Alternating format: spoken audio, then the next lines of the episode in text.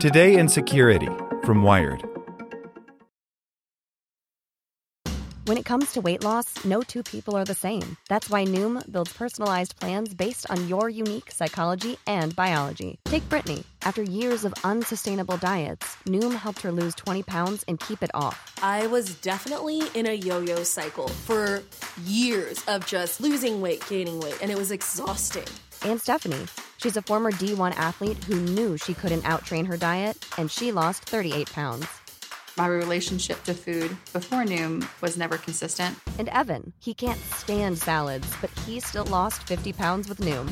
I never really was a salad guy. That's just not who I am. Even through the pickiness, Noom taught me that building better habits builds a healthier lifestyle. I'm not doing this to get to a number, I'm doing this to feel better. Get your personalized plan today at Noom.com. Real Noom users compensated to provide their story. In four weeks, the typical Noom user can expect to lose one to two pounds per week. Individual results may vary. Want to learn how you can make smarter decisions with your money? Well, I've got the podcast for you. I'm Sean Pyles, and I host NerdWallet's Smart Money Podcast. Our show features our team of nerds, personal finance experts in credit cards, banking, investing, and more. And they'll help you make the most of your money while cutting through the clutter and misinformation in today's world of personal finance. You'll get clarity on strategies to help you build your wealth, invest wisely, shop for financial products, and plan for major life events. Listen to NerdWallet's Smart Money Podcast wherever you get your podcasts. Welcome to the spoken edition of Wired. Uber surprised by totally unsurprising Pennsylvania data breach lawsuit by Louise Matsakis. Uber faces more potential legal consequences for waiting to make public a major hack until over a year after it happened the Pennsylvania Attorney General filed a lawsuit against Uber Monday for violating the state's data breach notification law, which says hacks should be disclosed within a reasonable time frame. Uber didn't merely keep quiet about the massive breach, it reportedly paid a $100,000 ransom to the perpetrators in exchange for their silence. And while experts say Uber will likely settle the case, it may be just the latest in a cascade of similar lawsuits. The stolen Uber data included the names and driver's license information of around 600,000 drivers, including at least 13,500 from Pennsylvania, as well as data belonging to 25 million users in the US. It impacted over 57 million people in total. Uber violated Pennsylvania law by failing to put our residents on timely notice of this massive data breach.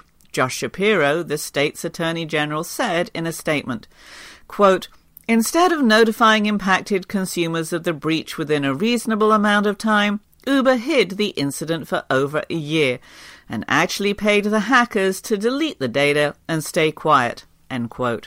Under Pennsylvania's data breach notice law, the Attorney General may seek fines up to $1,000 for each violation, leading to a maximum penalty of $13.5 million for Uber.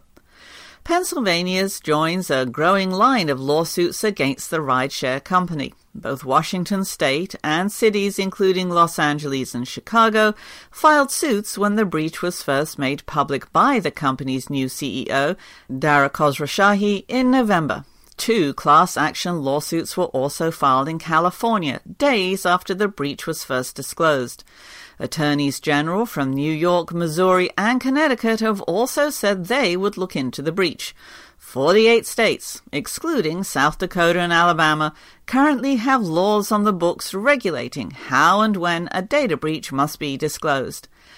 Since starting on this job three months ago, I've spoken with various state and federal regulators in connection with the data breach, pledging Uber's cooperation, and I personally reached out to Attorney General Shapiro and his team in the same spirit a few weeks ago. While I was surprised by Pennsylvania's complaint this morning, I look forward to continuing the dialogue we've started as Uber seeks to resolve this matter.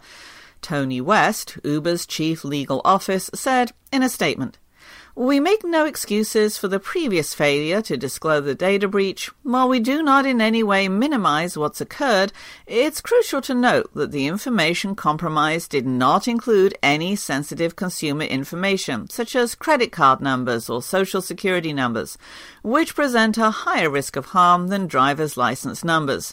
I've been upfront about the fact that Uber expects to be held accountable. Our only ask is that Uber be treated fairly and that any penalty reasonably fit the facts, said West.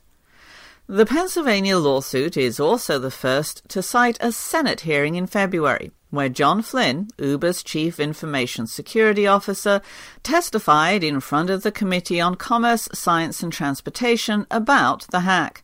Uber initially said the payment it made to the hackers responsible for the breach was not a ransom, but simply a payout under its existing bug bounty program, a system many tech companies deploy to reward security researchers for bringing vulnerabilities to their attention. But during the hearing, Flynn acknowledged that the agreement made with the perpetrators, as well as the $100,000 payment, were not typical for its bug bounty program, which usually compensates researchers only a couple thousand dollars. The fact that this was a multi step malicious intrusion, a downloading of data, and extortionate demands means this wasn't consistent with the way that the bug bounty program normally operates, Flynn testified. He also said that Uber made a misstep not reporting to law enforcement. William McGeveran, a professor at University of Minnesota Law School who specializes in data privacy law, said it's possible Uber will settle with Pennsylvania for a fraction of the total $13.5 million fine and take on commitments to ensure a similar breach doesn't happen in the future.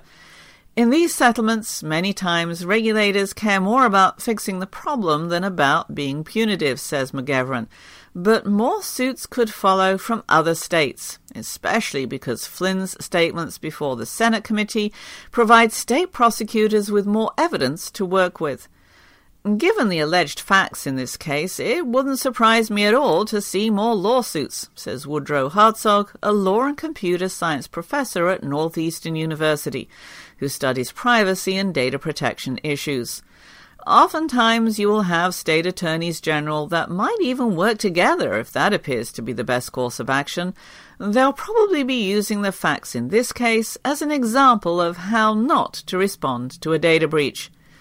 Uber has also already faced disciplinary action from federal regulators twice. Once for a separate hack in 2014 that exposed the information of 100,000 drivers, and once for misleading drivers about how much money they could make. The FTC said in November that it was also evaluating the serious issues raised by the 2016 breach.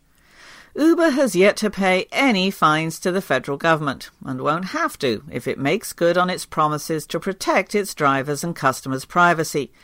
The agreement between the FTC and Uber lasts 20 years.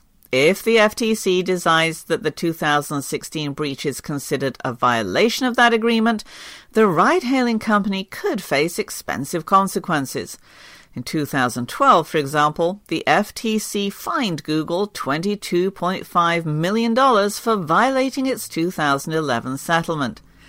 For now, no federal law exists requiring companies to disclose a data breach within a certain time frame. But since nearly every state has a data breach law, Uber could still face a patchwork of further lawsuits. Some lawmakers are also pushing for federal legislation. In December, Democratic Senator Bill Nelson introduced the Data Security and Breach Notification Act, which would require companies to report breaches within a month or face up to five years in prison.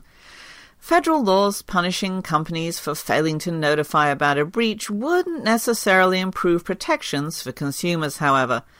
I would be skeptical of the claims that a unified data security protection law is going to provide clarity and better data protection at the same time, says Hartzog, who has testified before Congress about data breach legislation. A movement to have a single unified standard among the United States would be seen as an opportunity to water down those requirements. State laws also give attorneys general the chance to act if they perceive the Federal Trade Commission to be not aggressive enough. I think we're going to see more activity by state attorneys general in privacy and security cases because it's not clear how much the FTC is going to do under its current management compared to previous, says McGeveran. These states have a better argument because they have specific requirements that you notify about a breach. Besides, it's not hard for a major corporation like Uber to juggle multiple state regulations at once, especially because the ones governing breach disclosure mandate the same things. Many of them are quite similar in their requirements. Many of them have the same deference to industry standards, says Hartzog. It's far harder to navigate, say, every state's regulations on taxis. For the ones who work hard to ensure their crew can always go the extra mile, and the ones who get in early so everyone can go home on time, there's Grainger, offering professional grade supplies backed by product experts so you can quickly and easily find what you need. Plus, you can count on access to a committed team ready to go the extra mile for you. Call, clickgrainger.com, or just stop by. Grainger, for the ones who get it done.